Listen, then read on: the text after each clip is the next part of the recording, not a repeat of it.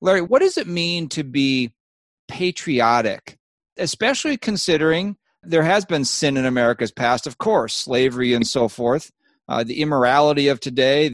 How should Christians be viewing patriotism today?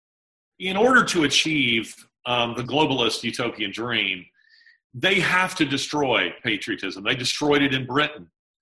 Um, they destroyed it in Western Europe. And they did it, as I say, under the acids of cynicism. What I mean by that is uh, you fly that American flag, you say the Pledge of Allegiance, and they attack you by saying, Really? You're doing that? I mean, this country with all of its sin, all the terrible things in the past. I mean, that's like saluting the, uh, the swastika.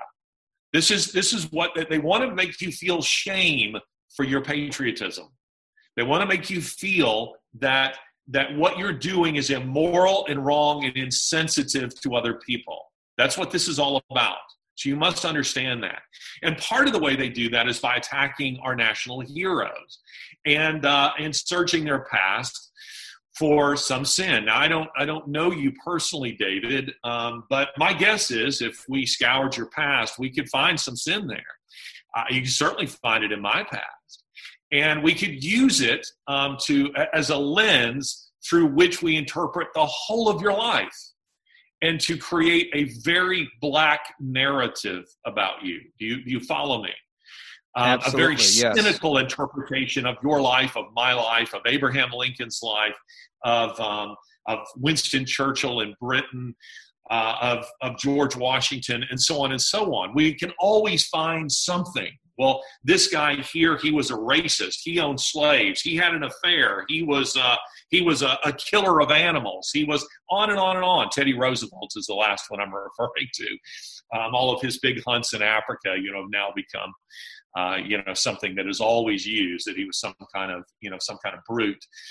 But in any case, this is used in order to to make you feel shame in your national for your national heroes now, the way I want to respond to that is to say, what has set America apart from other countries? And yes, the whole world has sin. And by the way, no system in the world, not even Islam, not even fascism, has a, a greater history, a track record of sin, and let me add, unrepented of sin than Marxism.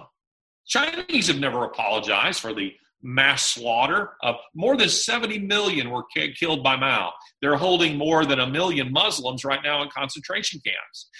Russians have never really acknowledged and dealt with um, the purges, the gulags, um, the uh, the mass extermination of their own people during collectivization. They've never done that. Um, America has been set apart by the fact that we're the most Christian nation in the world. That is to say, we have the largest Christian population of any nation in the world. And the result of that has been that we have a national philosophy of redemption. We believe that you can be redeemed. We believe that you can be forgiven, that you can be restored, and that we can move on from our sin. And that is traditionally what America has done. America fought a civil war to end the uh, uh, inhumanity of slavery. That's enough.